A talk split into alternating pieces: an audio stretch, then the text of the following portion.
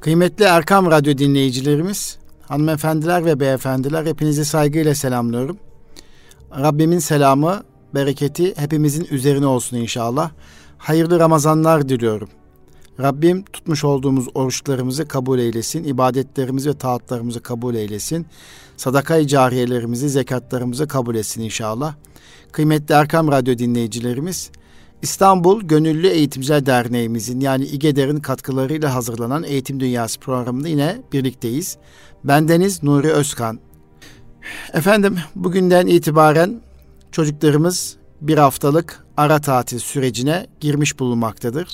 iki bin yirmi bir iki bin yirmi iki eğitim öğretim yılının on bir on beş Nisan'da yapılacak olan ikinci ara tatil süreci başlamış bulunmaktadır. Bu süreçte seksen bir ilimizde, tüm ilçelerde eğitim öğretim kısa süreliğine ara verilmekte. Çocuklarımız eğitime ara vermekte, eğitimcilerimiz de kendilerini dinlendirmek için ara vermiş bulunmaktadırlar.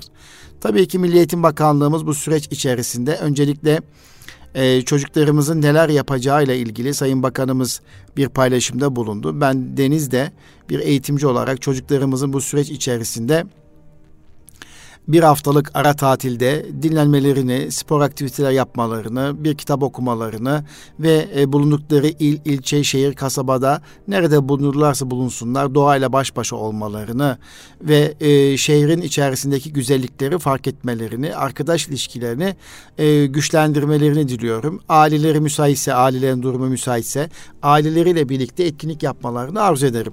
Tabii ki bu süreç içerisinde eğitimcilerimiz de dinlenecekler. Bu dinlenmeyle birlikte eğitimcilerimiz mesleki gelişim programlarına dahil olacaklar. E, Milli Eğitim Bakanlığımızda öğretmenlerin uzaktan eğitimde eğitim seçeneklerini zenginleştirecek bir portal üzerinden yani e, ÖBA üzerinden, Öğretmen Bilişim Ağı üzerinden öğretmenlerimizin mesleki gelişimine katkı e, sunacaktır. İstanbul Gönüllü Eğitimciler Derneğimizde yani İGEDER'imizde yine uzaktan eğitim süreci içerisinde bu ara tatili fırsat bilerek eğitimcilerimizin mesleki gelişimine katkı sunacak programlar düzenlediğini biliyorum. Geçtiğimiz günlerde Sayın Bakan bir açıklama yapmıştı. Hem e, internet sayfasında da Milli Eğitim Bakanlığımızın sayfasında da mevcut. Özellikle on bir on beş Mayıs tarihleri arasında eğitimcilerin eğitimlere katılımın yüksek olması noktasındaki memnuniyetini dile getirmişti. En çok talebin çevre ve iklim değişikliği ilgili eğitimlere gelmiş olmasından dolayı da memnuniyet duyduğunu ifade etti. Tabii e, dünyada her geçen gün e, kriz hale dönüşebileceğini umduğumuz, dönmemesi için de çaba sarf etmemiz gereken aslında e, iklim konusu var. İklim değişimi, iklim değişikliklerinin yeryüzünde oluşabilecekleri felaketleri hepimiz e, tahmin ediyoruz. Dolayısıyla iklim değişikliği konusu e, eğitimcilerin e, başta olmak üzere herkesin ilgilenmesi gereken bir konu olduğunu e, düşünmekteyiz. Bu bakanlığımızın e, oluşturduğu Öğretmen Bilişim Ağı portalı üzerinden e, iklim değişikliğinden atık yönetimine, etkinlik temelli ders tasarımından ilk yardım eğitimine kadar çok farklı eğitim seçenekleri var ve eğitim seminerlerine yüz yetmiş beş bin üç yüz dokuz öğretmenin katılım gösterdiğini Milli Eğitim Bakanlığımızın sayfasından öğrenmiş bulunmaktayız. Gerçekten yüz yetmiş beş bin üç yüz dokuz öğretmen, bir milyon iki yüz bin eğitimci sayımız varsa yaklaşık yüzde yirmiye yakın bir eğitimcimizin bu programa katılım gösterdiğini, meslek gelişim programına katılım göstermiş olmasından dolayı da bendeniz de mutluyum. Çünkü her geçen gün çocuklarımızı eğitmenin zorluklarını yaşıyoruz. Bizler de kendimizi geliştirdikçe, çocuklarımız farklılaştıkça bizler de pedagojik anlamda yaklaşımlarımız itibariyle de farklılaşmak zorundayız. Çocuklarımızın ihtiyaçlarını karşılayacak zenginliğe sahip olmak zorundayız. Ve okullar ve öğretmenler toplumun sorunlarıyla Ee, önceden ilgilenmeliler ve o sorunlarla ilgili de e, oluşan çözüm yolları vesaire konularla ilgili de bir e, e, öncü olmalılar. Bu anlamda eğitim seminerlerine katılan yüz yetmiş beş bin üç yüz dokuz öğretmenin e, tebrik edilmesi gerektiğini düşünüyorum. yüz kırk iki bin dört yüz yirmi beş öğretmenin de en az bir eğitimi tamamladığını Sayın Bakan açıkladı. Eğitimi tamamlayan e, eğitimcilere de şükranlarımızı sunuyoruz. Öğretmen Bilişim Ağı gibi aslında birçok öğretmen gelişim ağları bulunmaktadır. Yani burada isimlerini çok zikretmek istemiyorum ama öğretmen hiçbir zaman yerinde durmamalı. Mesela İGEDER, İstanbul Gönüllü Eğitimciler Derneği bir öğretmen sivil toplum kuruluşudur. Ee, bu öğretmen sivil toplum kuruluşu olarak İGEDER'de e, öğretmenlerimizin mesleki gelişimine ve kişisel gelişime katkı sunmak amaçlı sürekli programlar düzenliyor. Bir de ulusal ve uluslararası öğretmen gelişim ağları veya branş bakımından da e, kulüpler ve gruplar var. Bu gruplara da meslektaşlarımızın üye olmasını, ücretsiz veya ücretli seminerlere katılım yapmak suretiyle kendilerini geliştirmelerini gerçekten arzu ederim. E, artık e, öyle bir çağa doğru evriliyoruz ki çocukların dijital ortamda işlerini gördüğü ve öğretmen olmaksızın dijital ortamda birçok e, durumu, olayı öğrendiği, fark ettiği bir ortamda yaşıyoruz. Adeta dünya daha önce küçüldü diyorduk. Şu anda avucumuzun içerisinde dünya, elimizin içerisinde. E, elimizdeki telefonla, tabletle dünyanın her bir tarafına ulaşabiliyoruz, erişim sağlayabiliyoruz. Artık bunun için çok fazla dil bilmeye de gerek kalmadı. Evet, dil tabii ki küçümsemiyorum bu anlamda. Bir dil bilmek, yabancı dil anlamında e, ana dilin yanında birçok yabancı dili öğrenmek e, kesinlikle e, önemli olmakla birlikte artık e, çeviriler, e, Google Çeviri gibi bir takım çeviri uygulamaları da insanların, dil bilmeyen insanların birbirler etkileşimlerini kolaylaştırıyor. Ee, bu bakımından da dünya elimizin e, içinde, avucumuzun içinde olduğunu bir kez daha ifade etmek istiyorum. İşte böyle bir ortamda öğretmenin zayıfladığı, ailenin zayıfladığı, çocuğa kültür birikimi aktarma bakımından zayıfladığı bir ortamda bizler neleri farklı söyleyebiliriz? Neleri daha farklı yaparsak çocuklarımızı milli ve manevi değerlere ve hassasiyetlere uygun olarak yetiştirebiliriz ve çocuklarımızı toplumun kültürüyle var edebiliriz anlamında biz eğitimciler çok ciddi e, çaba ve gayret düşüyor. Bunun için de sürekli gelişimleri takip etmek ve toplumun öncüsü olmak gerekiyor. İşte e, bu öğretmen ağlarından biri olan bakanlığımızın Öğretmen Bilişim Ağı adını verdiğimiz ÖBA'da da üç ay içerisinde e, e, Ocak, Şubat, Şubat, Mart ayları içerisinde dokuz yüz sekiz bin dört yüz doksan sertifika verilmiş. Ee, tabii dokuz yüz sekiz bin dört yüz doksan sertifika belki iki yüz bin civarında bir öğretmendir. Çünkü bazı öğretmenler biliyoruz ki sertifikaları almak için birkaç tane sertifika alabilirler. Bu takdire şayan bir durum. Ve öğretmen başına yaklaşık on dokuz saatlik eğitim varken e, iki bin yirmi ikinin ilk üç ayında bu sayı yirmi üç saate yükselmiş. Bu anlamda ilginin olması sevindirici gerçekten.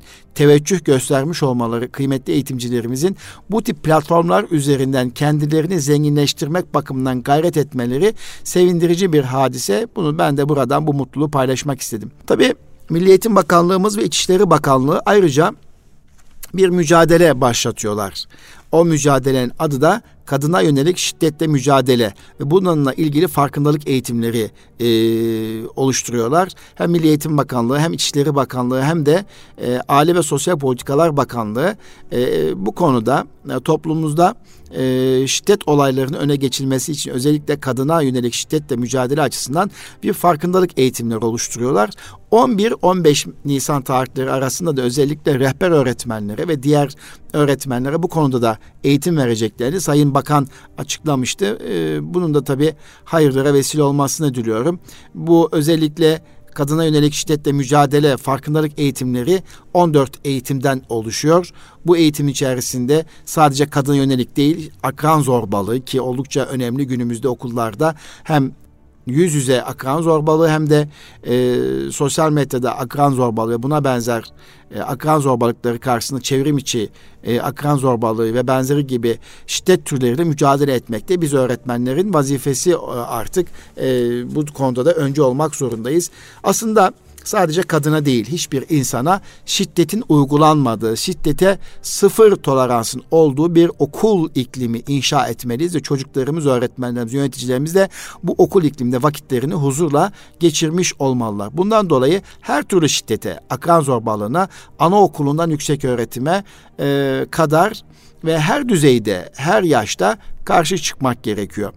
E, bu şiddet kapsamı içerisinde Ee, tabii öğrencinin öğretmene, öğretmenin öğrenciye, öğretmenin öğretmene, öğretmenin yöneticiye, yöneticinin öğretmenine ve benzeri işte akran zorbalığı başta olmak üzere her türlü zorbalığa karşı durup sıfır tolerans e, göstermemiz gerektiğini buradan ben de paylaşmak istiyorum. Bunu destekliyorum ve örnek teşkil etmesi gereken okullar bu konuda. Özellikle okullarımız bu konuda ciddi anlamda örnek olmalı. Okulda şiddet olmamalı. Herkesin kendini güvende hissedeceği, kişisel gelişimin ve eğitimin imkanından yararlanmanın merkezi olduğu bir ortam olmak zorunda. Bu konuda okul yöneticilerine, öğretmenlere, öğrencilere, velilere ciddi anlamda e, bir sorumluluk düşüyor. Öncü olma bakımından. Bunun için de okullarda da e, akran zorbalığı başta olmak üzere her türlü şiddete karşı sıfır tolerans gösterecek bir ortam oluşturulmalı. Bu anlamda da bakanlığımız eğitim verecek. Bununla ilgili İçişleri Bakanlığı'yla birlikte yapılan e, protokol çerçevesinde de e, bir mücadele, bir gayret devam ediyor. Tabii her türlü şiddeti kınamak lazım. Bu konuda çok hassas olmak gerekiyor. yirmi milyon öğrencinin bir milyon iki yüz bin öğretmenin olduğu bir eğitim sistemi içerisinde zaman zaman buna benzer olumsuz haberler çıkabilir. Bunları büyütüp e, sanki bir milyon iki yüz bin öğretmenin e, veya yirmi milyon yakın öğrencinin şiddet gördüğü bir okul toplumunu haline dönüştürmek hiç kimse istemez. Böyle bir şey zaten mümkün değil. Küçük olayları da çok fazla abartarak da aslında toplumda infial oluşturmamak gerekiyor. Bu şiddet olaylarını da aşırı bir şekilde, çok ciddi bir şekilde basına taşıyarak da sanki toplumda herkes birbirini dövüyormuş, birbirine şiddet uyguluyormuş, zorbalık yapıyormuş gibi mesajın çıkması da aslında yanlış. Bu konuda e, kamu e, kurum ve kuruluşları ile birlikte aslında medyaya ciddi bir sorumluluk düşüyor. Bu tip olayları, bu tip olayları e, anlatırken, aktarırken sürekli şiddetin arttığını, işte e, her türlü şiddetle alakalı haberi verirken de çok dikkatli olunması gerekiyor.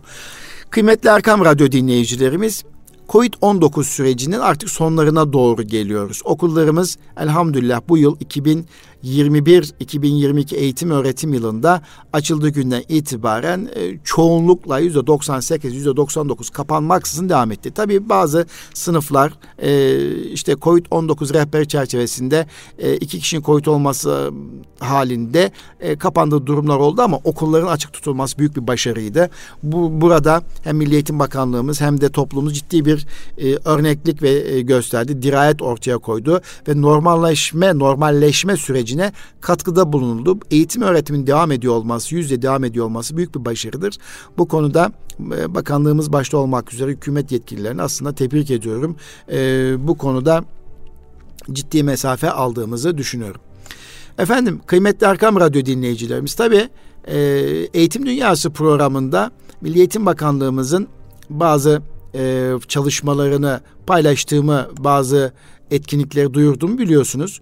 E, hafta içerisinde Ramazan e, ayının bu mübarek iklimi içerisinde e, Perşembe günüydü zannediyorum. Sayın Cumhurbaşkanı Recep Tayyip Erdoğan ve Milli Eğitim Bakanı Mahmut Özer Cumhurbaşkanlığı Külliyesi'nde düzenlenen iftar programında öğretmen ve eğitim yöneticiyle bir araya geldi.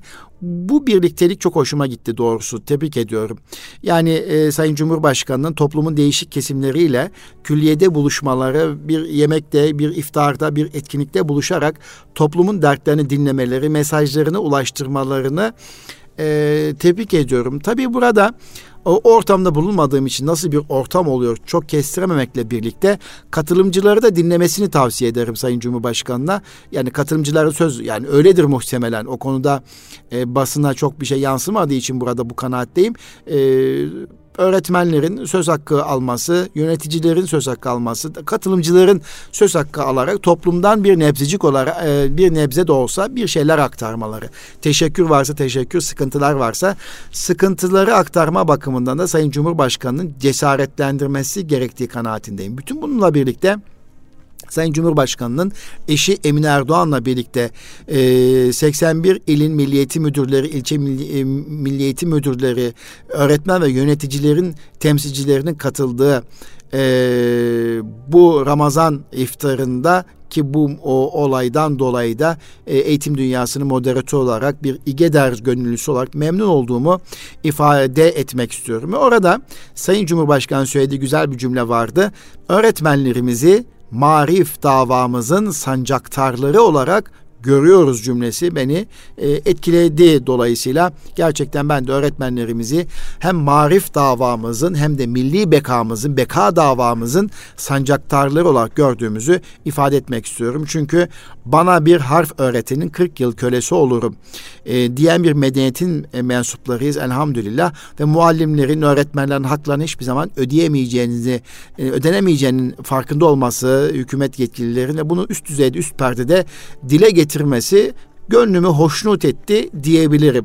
Çünkü öğretmenlerimizi madem ki marif davamızın sancaktarı olarak görüyoruz, eğitim öğretim sistemimizin en önemli unsuru ve kilit taşı olarak görüyorsak öğretmenlerimizi her halükarda e, onure etmek gerekiyor. Çünkü aynı zamanda millet olarak geleceğimizi emanet ettiğimiz eli öpülesi insanlar diye tarif etti Sayın Cumhurbaşkanı. Bu ifadeler gönlümü hoşnut etti. Bundan dolayı da bu konuşma, güzel konuşmadan dolayı da Sayın Cumhurbaşkanı'na acizane teşekkür ettiğimi buradan ifade etmek istiyorum.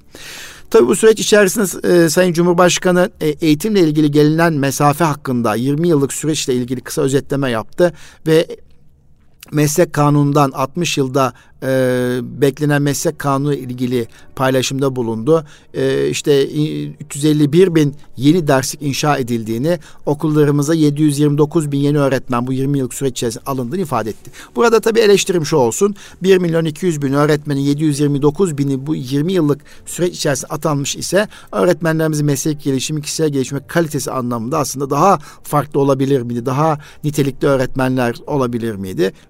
Veya atanmış öğretmenleri daha fazla destekleyebilir miydik gelişimlerini? Bu anlamda benim burada bir şehrim olmakla, bir açıklamam olmakla birlikte e, doğrudur. E, artık yirmi yıllık iktidar içerisinde de e, her yıl yaklaşık kırk bin elli bin öğretmen ataması olunca da e, hal bu sayı, bu rakamlara çıkmıştır. Ee, tabii Türkiye'de e, O E C D ortalamalarını geçtiğimiz günlerde yine Erkam Radyo'da paylaşmıştık.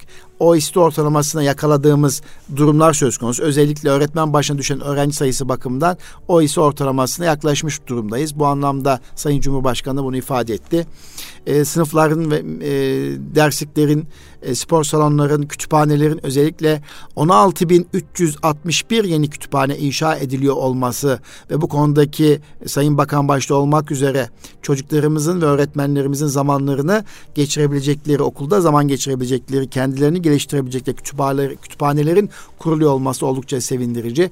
E, bu arada e, kütüphane e, demişken bu dönemde üç dört senedir de belediyelerimizin kütüphanelere yapmış olduğu yatırımları da tebrik ve takdir ediyorum. Bakıyorum hangi şehre gidersek gidelim, gittiğimiz şehirde gece gündüz çalışan, yirmi dört saat çalışan veya on sekiz yirmi saat çalışan kütüphaneler var. Elhamdülillah en çok sevindirici olan da hem çocuk kütüphanelerin hem yetişkin kütüphanelerin tıklım tıklım dolu olması. Bunu beni gerçekten mutlu etti. Oradan devasa hizmetler yapıyorlar belediyeler. Bunu takdir ediyorum. Belediyelerin bu yeni açılımlarında tebrik ve takdir ediyorum. Ee, bu anlamda e, bu önemli bir hizmet olduğunu düşünüyorum. Ee, Sayın Cumhurbaşkanı'nın öğretmenlerimize, yöneticilerimize yapmış olduğu iftar yemeğinde konuşmasına dikkatimi çeken bir cümle daha vardı ki o da eğitim öğretimin öncelikli hedefi evlatlarımızın iyi birer insan olarak yetişmelerini sağlamak. İşte bu cümle altı çizilmesi gereken bir cümle. Eğitim öğretimin en önemli amacı zaten başarılı bir mühendis, doktor, girişimci, hukukçu, akademisyen, siyasetçi ve bürokrat yetiştirmek değil sadece. Bunun yanında e, bu evlatlarımızın iyi birer insan, e, eğitimin öncelikli hedefi e, tüm bunlarla birlikte evlatlarımızın iyi birer insan, iyi birer vatandaş olarak yetişmeleri sağlamaktır diye vurgulayarak söylediği bu cümlenin de altını çiziyorum. İşte sorun burada. Biz çocuklarımızın, evlatlarımızın iyi birer insan, iyi birer vatandaş olabilmeleri için neleri daha iyi yapabiliriz? Bu çocuklarımızı heba etmeden yıldızlaşmış bir Türkiye için, ki İ G D'lerin e, sloganıdır, e, hiçbir çocuğumuz zayi olmasın cümlesi. İşte hiçbir çocuğumuz zayi olmadan bu süreci nasıl yapabiliriz? Bunun için öğretmenlerimizin kalitesini nasıl artırabiliriz? E, bu konuda e, çalışmak gerekiyor. Sayın Cumhurbaşkanı bu cümlenin ardından Nurettin Topçu'ya atıfta bulunarak e, Nurettin Topçu'nun ahlak kongresindeki e, bir cümlesini e, ifade etti ve şöyle anlattı. Ee, Sayın Cumhurbaşkanı yine Nurettin Topçu yetmiş sene önce şöyle anlatmaktadır diyerek e, bin dokuz yüz elli iki elli üç Ankara'da toplanan ahlak kongresinde kendi bakanlıkları adına bildiri sunanların yalnızca yollardan, barajlardan ve fabrikalardan bahsettiklerini, sadece maddi kalkınmanın önemini dile getirdiklerini görünce üstad şu acı hakikate dikkati çekmiştir. İnsanı ve eğitimi göz ardı eden hiçbir hareketin uzun süre yaşama şansı olamaz. İnsanlarda hizmet aşkı ve ideali olmayınca iktidar menfaat çatışmasına dönüşür. O da ortakların ve grupların parçalanıp dağılmasına sebep olur. Allah rahmet eylesin diyerek de Nurettin Topçu'ya atıf yaptığı bu cümlede gerçekten önemli. Bu anlamda aslında yeni bir e, ahlak kongresine, yeni bir e, çocuklarımızın e, ahlaki düzeylerini, kalitesini artırmak, yetişkinlerimizin, bireylerimizin ahlak düzeylerini yükseltmek açısından neleri daha iyi yapabiliriz? E, bu konuda çalışmak gerektiğini aslında bir kez daha ben de buradan ifade etmek istiyorum. Önce e, ahlak, ahlaki e, değerlere sahip çocukları yetiştirmek. E, tabii bu arada ahlaki değerlerin zafiyete uğradığıyla ilgili de sosyal medya üzerinden yaygınlaşan yabancı kültürlerin etkisine dikkat çekti Sayın Cumhurbaşkanı ee, ve bunun önüne nasıl geçilebileceğiyle alakalı ipuçları verdi. Lakin bu konuda e, eleştirim şu olsun ki yavaş kalıyoruz. E, çok daha proaktif olabiliriz. E, iyi bir E, çalışma yapabiliriz Sayın Cumhurbaşkanım demek istiyorum burada. İşte orada Sayın Cumhurbaşkanı söylediği bir cümle vardı ki onu şöyle tekrarlamak istiyorum. Öğretmene karşı en küçük saygısızlığa dahi müsamaha göstermeyen bir milletin çocuklarının da aynı değerlerle büyümesi, yetişmesi, davranması gerekir. Son günlerde şahit olduğumuz kimi müessif hadiseler millet olarak bu konuda daha fazla hassasiyet göstermemiz gerektiğini ortaya koyuyor diyerek bir değerlendirme yaptı ve çocuklarımıza küçük yaştan itibaren milli ve manevi değerleri aşılamanın e, gayreti içerisinde olunması gerektiğini, öğretmenlerimizin de anne baba seviyesinde saygı gösterilmesi gerektiğini, el üstünde tutulmalarını e, gerektiğini vurguladı. Bu konuda hep birlikte mücadele etmemiz gerektiğini söyledi ve ebeveynlerle birlikte öğretmenlerimize de önemli soruklar düşüyor bu konuda. Öğretmen algısını yükseltmek açısından e, işte öğretmenlerimizin bu konuda Ee, yanlışlarımızı ilga, doğrularımızı ihya, yenilikleri de inşa edebiliriz diyerek bir mesaj verdi ve fedakarlık yapan, nesillerimizin sıkıntılarına e, kol kanat geren kıymetli e, eğitimcilerimize, öğretmenlerimize destek verdi e, Sayın Cumhurbaşkanı. Allah razı olsun, güzel bir programdı. O benim de medyadan, televizyondan izlediğim kadarıyla mutlu oldum doğrusu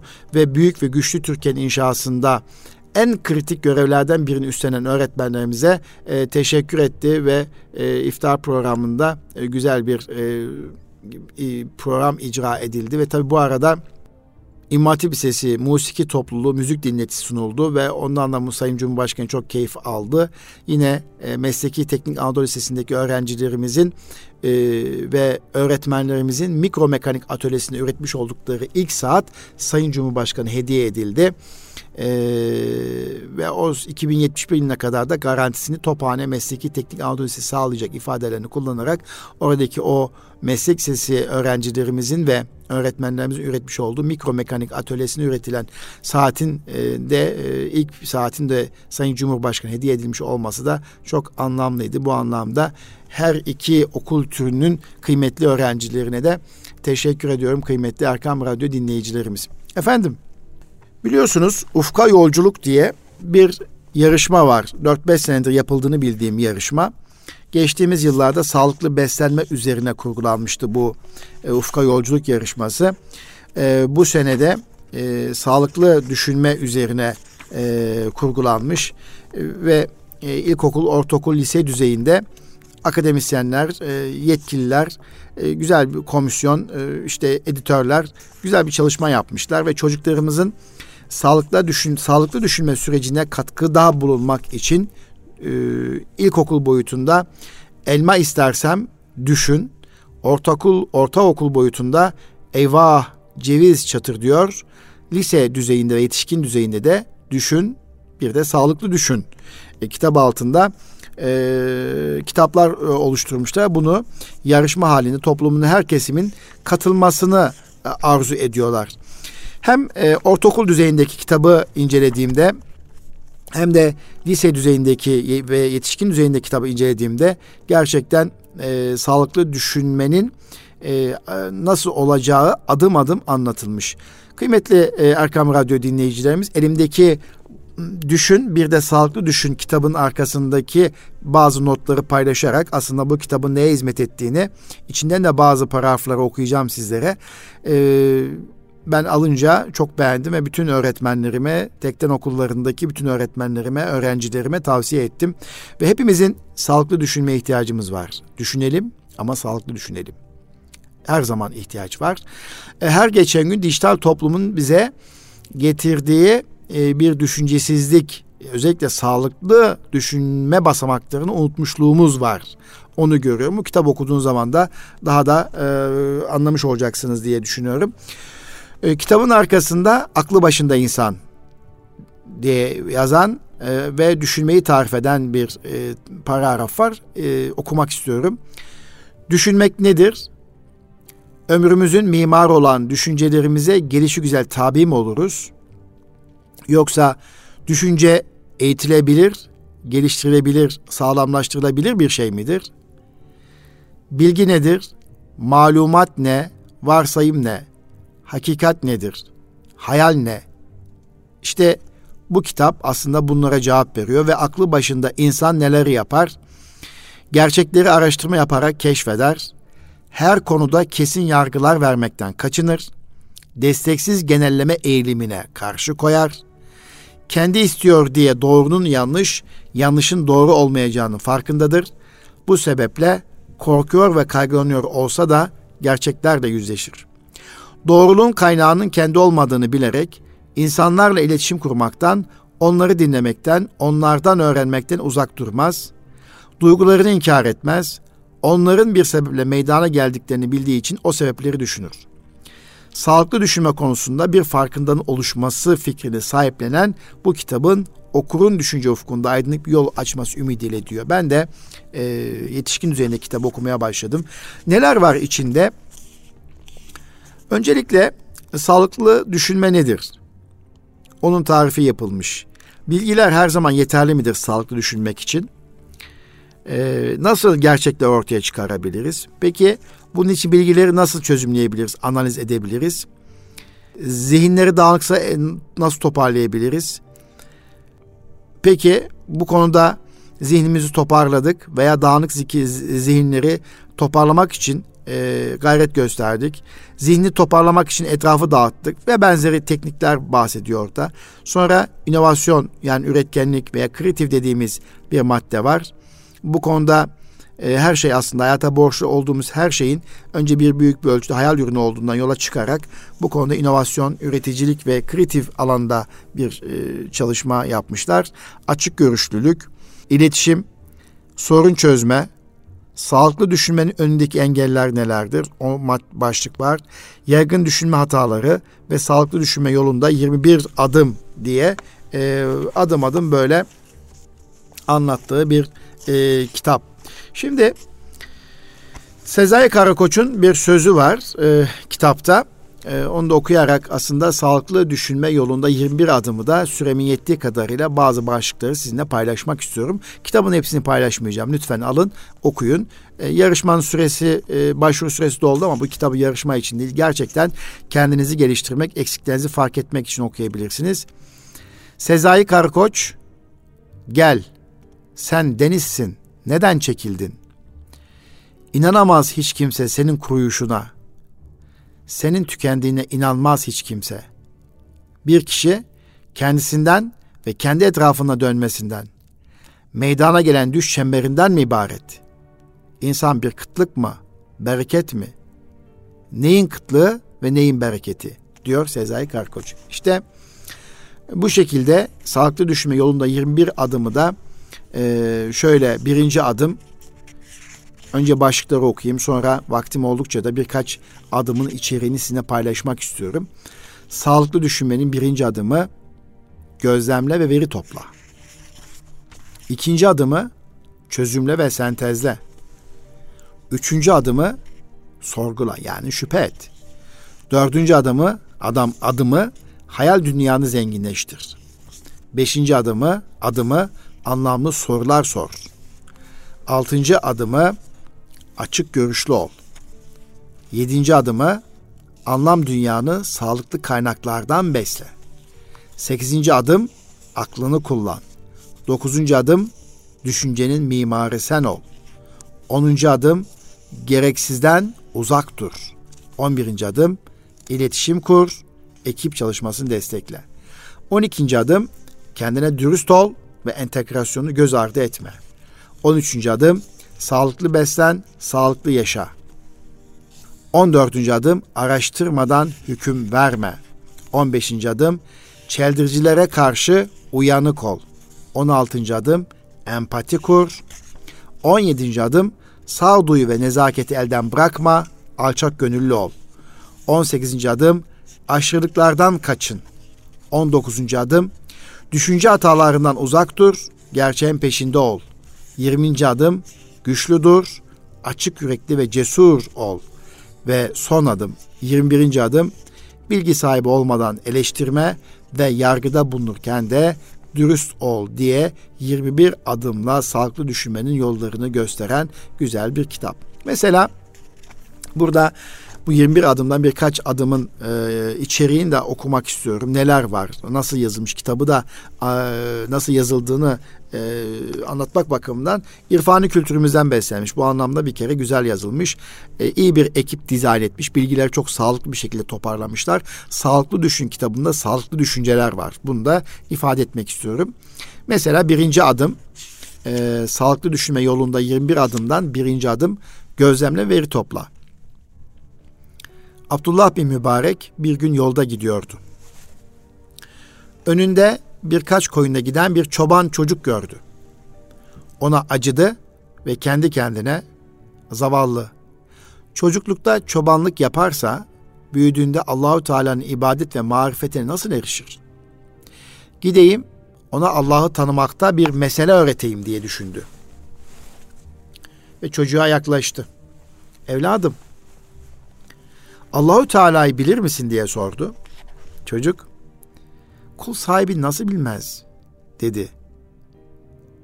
Kul sahibini nasıl bilmez dedi. Allahu Teala'yı ne ile biliyorsun?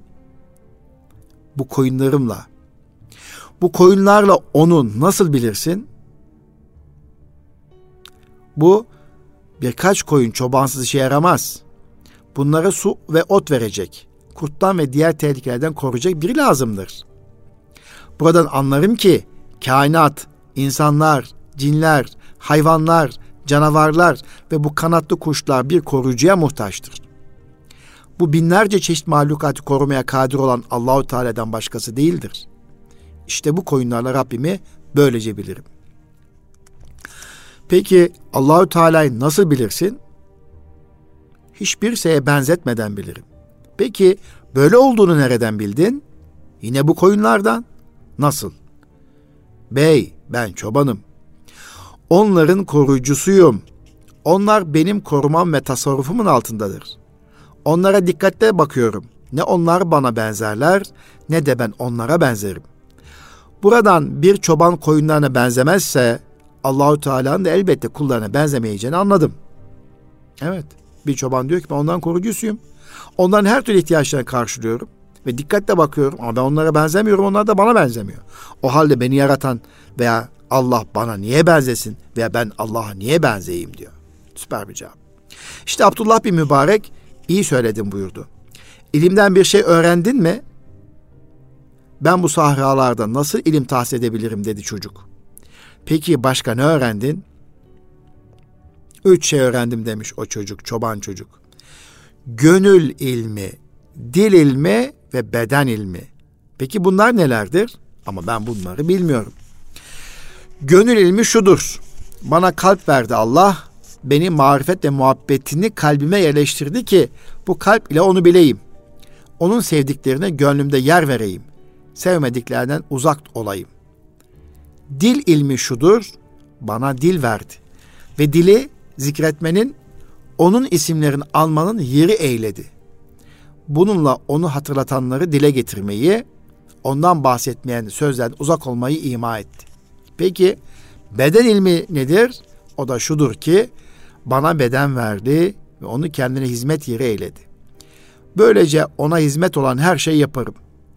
Hizmet olmayan şeyi ise bedenimden uzaklaştırır. Abdullah bin Mübarek hayretle, ey çocuğum, evvelki ve sonraki ilimler senin bana öğrettiklerindir buyurdu. İşte kıymetli Erkam Radyo dinleyicilerimiz, Sağlıklı Düşün, bir de Sağlıklı Düşün kitabında birinci adımda böyle bir hikayeyle başlıyor. Ve sonra diyor ki, ey okuyucu, çevrende olup bitenleri izle. Gözün görüyor, kulağın duyuyor. Koku alıyorsun, dokunuyor ve tadıyorsun. Her duyu, dünya hakkında sana farklı bir bilgi veriyor. Bu kadar da değil. İnsanlarla konuşuyorsun, haberleri izliyorsun, kitap okuyorsun, sosyal medyada takılıyorsun. Hepsi kendi içinde bir alem. Doğaya bakıyorsun, doğanın kendisi ise başka bir alem. Her alemin farklı bir işleyişi var. Alemlerin işleyişlerini gözlemleyerek öğrenebilirsin.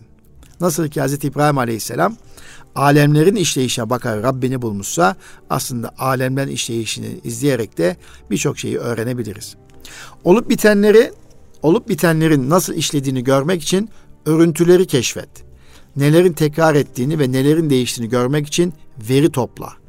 Bir şey hakkında tek seferde bilgi edinemezsin. Bir ağacın mevsimden mevsime değişimini gözlemlemek istersen bir yıl boyunca veri toplaman gerekir. Ama acele etme. Sabırla ve ilgiyle gözlem yapmaya devam edersen bakış açını değiştirebilirsin. Gözlem yaparken yargılarını askıya al. Gözlemlediğin şeyin nasıl olması gerektiğine değil, olanı olduğu gibi görmeye odaklan. Yeterince gözlem yapmadan, çeşitli açılardan bakmadan asla genelleme yapma. Hakkında yeterince bilgin olmayan şeyler üzerinde yorum yapma. Gözlemlediğinde bile gözleminin zihinsel ve fiziksel şartlarla kısıtlandığını da asla unutma. Bu yüzden topladığın verileri bir yere not edebilir, ses veya video formatına kaydedebilirsin. Böylece yaptığın gözlemlen seyrini takip edebilir ve oluşan hatalarını düzeltebilirsin.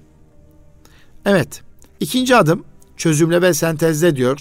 Yine e, Sağlıklı Düşünme kitabında ikinci adım. Orada bir hikaye var. O hikayeden sonra da inşallah programımızın sonuna doğru geldiğimizi görüyorum. Programı sonlandırmak istiyorum. Ben okuyucularımızın, daha doğrusu dinleyicilerimizin e, bu kitabı temin ederek sağlıklı düşünmenin yollarını nasıl öğrenebiliriz? E, bence ipuçlarını takip edebiliriz. Bir zamanlar dört oğlu bir adam varmış. Erken karar vermemeleri ve ön yargılı davranmamaları için çocuklarını eğitmek istemiş. Her birinden uzaklardaki bir ağacın yanına gidip ona bakmalarını ve onun hakkında ne düşündüklerini anlatmalarını istemiş. Büyük oğlu kışın gitmiş, ikincisi ilkbaharda, üçüncüsü yazın ve sonuncusu da sonbaharda. Geri döndüklerinde hepsini bir araya toplamış ve ne gördüklerini sormuş. Büyük oğlu ağacın çok çirkin, yaşlı ve kupkuru olduğunu söylemiş. İkinci oğlu, hayır, yeşilliklerle doluydu ve canlıydı demiş. Üçüncü oğlu, başka fikirdeymiş. Çiçekleri vardı. Kokusuyla ve görüntüsü o kadar muhteşemdi ki daha önce bu kadar güzel bir şey görmemiştim. Ve sonuncu oğlu, ağacın meyvelerle bezeli, canlı ve hayat dolu olduğunu belirtmiş. Yaşlı adam, oğullarına hepsinin haklı olduğunu, çünkü hepsinin farklı mevsimlerde ağacı gördüğünü ifade etmiş. Onlara bir ağacı, bir insanı, bir olay tek mevsimde çok kısa bir sürede tanıyıp anlayamayacak ve yargılamayacaklarını anlatmaya çalışmış. İşte burada bu hikayede anlatıldığı gibi tecrübe tabii burada olgunluk da oldukça önemli. E, bilgileri ediniriz ancak onları tecrübelerimizle daha anlamlı hale getirebiliriz ve bizlerin yaşadığı tecrübeler anlamsız geliyorsa onları anlaşılabilecek küçük parçalara ayırmamız gerekir. Yaşadığın olayın her detayı, detayı anlamlı bir parça olabilir. Yeter ki bunları iyi çözümlemeliyiz, iyi analiz etmeliyiz. Ormanın tek tek ağaçtan oluştuğunu asla unutmamalıyız. Her bir orman kendisini oluşturan ağaçların özelliğini taşır. O yüzden ağaçlara tek tek baktıkça orman hakkında bilgimiz artacaktır dolayısıyla. Olayları ve olguları da böyle tek tek kavramaya çalışmalıyız. İçselleştiremediğimiz detayları geçiştirme üstü, e, değil, geçiştirmeyeceğiz, üstüne eğileceğiz. Bu olayları bulmak, keşfetmek için, bütündeki parçaları görmek için de gayret edeceğiz. Çözümlediğimiz her bir olayın her bir parçası kendi başına anlamlı olduğunu her zaman aklımızda tutacağız. Ve tek tek anlamlı da olsa parçalara ayırdığım bir tecrübe veya düşünce tek başına yola göstermediğini de unutmayacağız. Bir ağaca bakarak ormanın tamamını, tamamını görme ihtimalimizin olmadığını düşüneceğiz. O yüzden ayrı ayrı anlam verdiğim parçaların arasındaki bağlantıları da her zaman fark edeceğiz ve o parçalar arasındaki bağlantıları da kurmuş olacağız. Ve nitekim de parçaların birbirleriyle ilişkileri nedir? Her bir parçanın bütünle ilişkisi nedir? Bu soruları sorarak ilerlersek her bir ağaç senin ormanın hakkındaki bilgini zenginleştirir ve parçadaki bütünü görmeye çalışırız. İşte zihin genelleme yapmaya gerçekten yatkındır kıymetli Erkam Radyo dinleyicilerimiz. Zihin genelleme yapmaya daha yatkındır. Doğruyu bulmak için genellemelere nasıl ulaştığını bizler her zaman denetleyebilmeliyiz. Her genelleme bilgi ifade etmez. Her genelleme yanlış da değildir. Bilginin ve düşüncelerin çoğu genellemedir. Çözümleme yaparak ve sonra sentezleyerek genellemelerini denetlemeliyiz. Disiplini çalışır ve kendine karşı dürüst olursan özenli özenli genellemeler yapabiliriz. Ee, evet kıymetli Erkam Radyo dinleyicilerimiz. İşte öyle bu kitap e, Ufka Yolculuk yarışmasında çocukların okumasını, gençlerin okumasını istediği bir kitap. Bu kitapta irfani kültürümüz yazılmış olduğu için de gerçekten çok hoşuma gitti. Bu heyecanımı da siz değerli Erkam Radyo dinleyicilerimize paylaştım. Ben de bugün e, bir inşallah güzelliğe vesile olduğumu düşünüyorum. E, ben de her, herkese e, düşünelim. Evet ama bir de sağlıklı düşünelim. Aklı başında insan. Evet aklı başında insan deyince ne anlıyoruz? Bir de böyle bir soru sorsam ne dersiniz acaba? Aklı başında insan kimdir? Gerçekten merak ediyor muyuz? Veya bu sorunun cevabını verebilir miyiz? E, burada şöyle bir tanım var. Hoşuma da gitti. Aklı başında insan yaşamını sürdürmek ve ona anlam vermek için düşüncelerinin sağlamlığını ve sağlığını denetleyen davranışlarını buna göre düzenlemeye çalışan bireydir diyor sağlıklı aklı başında insan. Ve e, burada hayatın boyunca düşüncelerinde uyanık ol, zira düşünme tembelliği ölümle aynı cinstendir diyor. Sonra e, hayatını sadece sürdürmek değil, anlamlı bir şekilde sürdürmek isteyen e, e, insanlar e, aslında sağlıklı düşünmenin adımlarını atmış olabileceğini ifade ediyor. Ve kendisi nereden geldiğini ve nereye gittiğini ve dünyadaki yaşam gayesini farkına varan insanlar da akıllı, aklı başında insan olarak e, nebzecik de olsa tanımlayabiliriz. Yine Kızılderili Don Juan'ın e, bir orada dört insan türü ayrımı var. Ondan bahsetmiş. İlk insan sıradan insan, ikinci insan avcı insan, üçüncü insan savaşçı insan ve dördüncü insan da arif insan dediğimiz bilge karakterli insan diye de e, kitabın başında böyle bir giriş yapmış. Velhasılı kelam okunduğu zaman hepimize fayda sağlayacağına inandığımız güzel bir kitabı bugün sizlerle paylaşmaktan mutluluk duyarken Ufka Yolculuk yarışmalarına katılan kıymetli öğrencilerimize, öğretmenlerimize, danışmanlarımıza, yetişkinlerimize de teşekkür ediyorum. Bu kitabı da güzel bir şekilde hazırlayan Server Yayınlarına teşekkür ediyorum. Her sene böyle yarışma düzenliyorlar. Türkiye'de bir heyecan oluşturuyorlar. Ben de bu heyecana vesile olmak niyetiyle Erkam Radyomuzda bu Eğitim Dünyası programında kalan zamanımız, zamanımda e, bu düşünceden, bu kitaptan bahsettim. Efendim ilkokul boyutunda elma desem düşün, ortaokul boyutunda eyvah ceviz çatır diyor. Lise ve düzeyinde, yetişkin düzeyinde de düşün, bir de sağlıklı düşün kitabını okumanızı, çocuklarınıza okutmanızı tavsiye ediyorum. Efendim hepimizin sağlıklı düşünmeye ihtiyacı var. Hepimizin aklı başında olmaya ihtiyacı var. Cenab-ı Hakk'a kul, Habibine ümmet, insanlığa hayırlı hizmet yapan kullarından eylesin diyerek hayırlı Ramazanlar diliyorum. Rabbim sizlere, bizlere, hepimize afiyet versin. Rabbime emanet olunuz.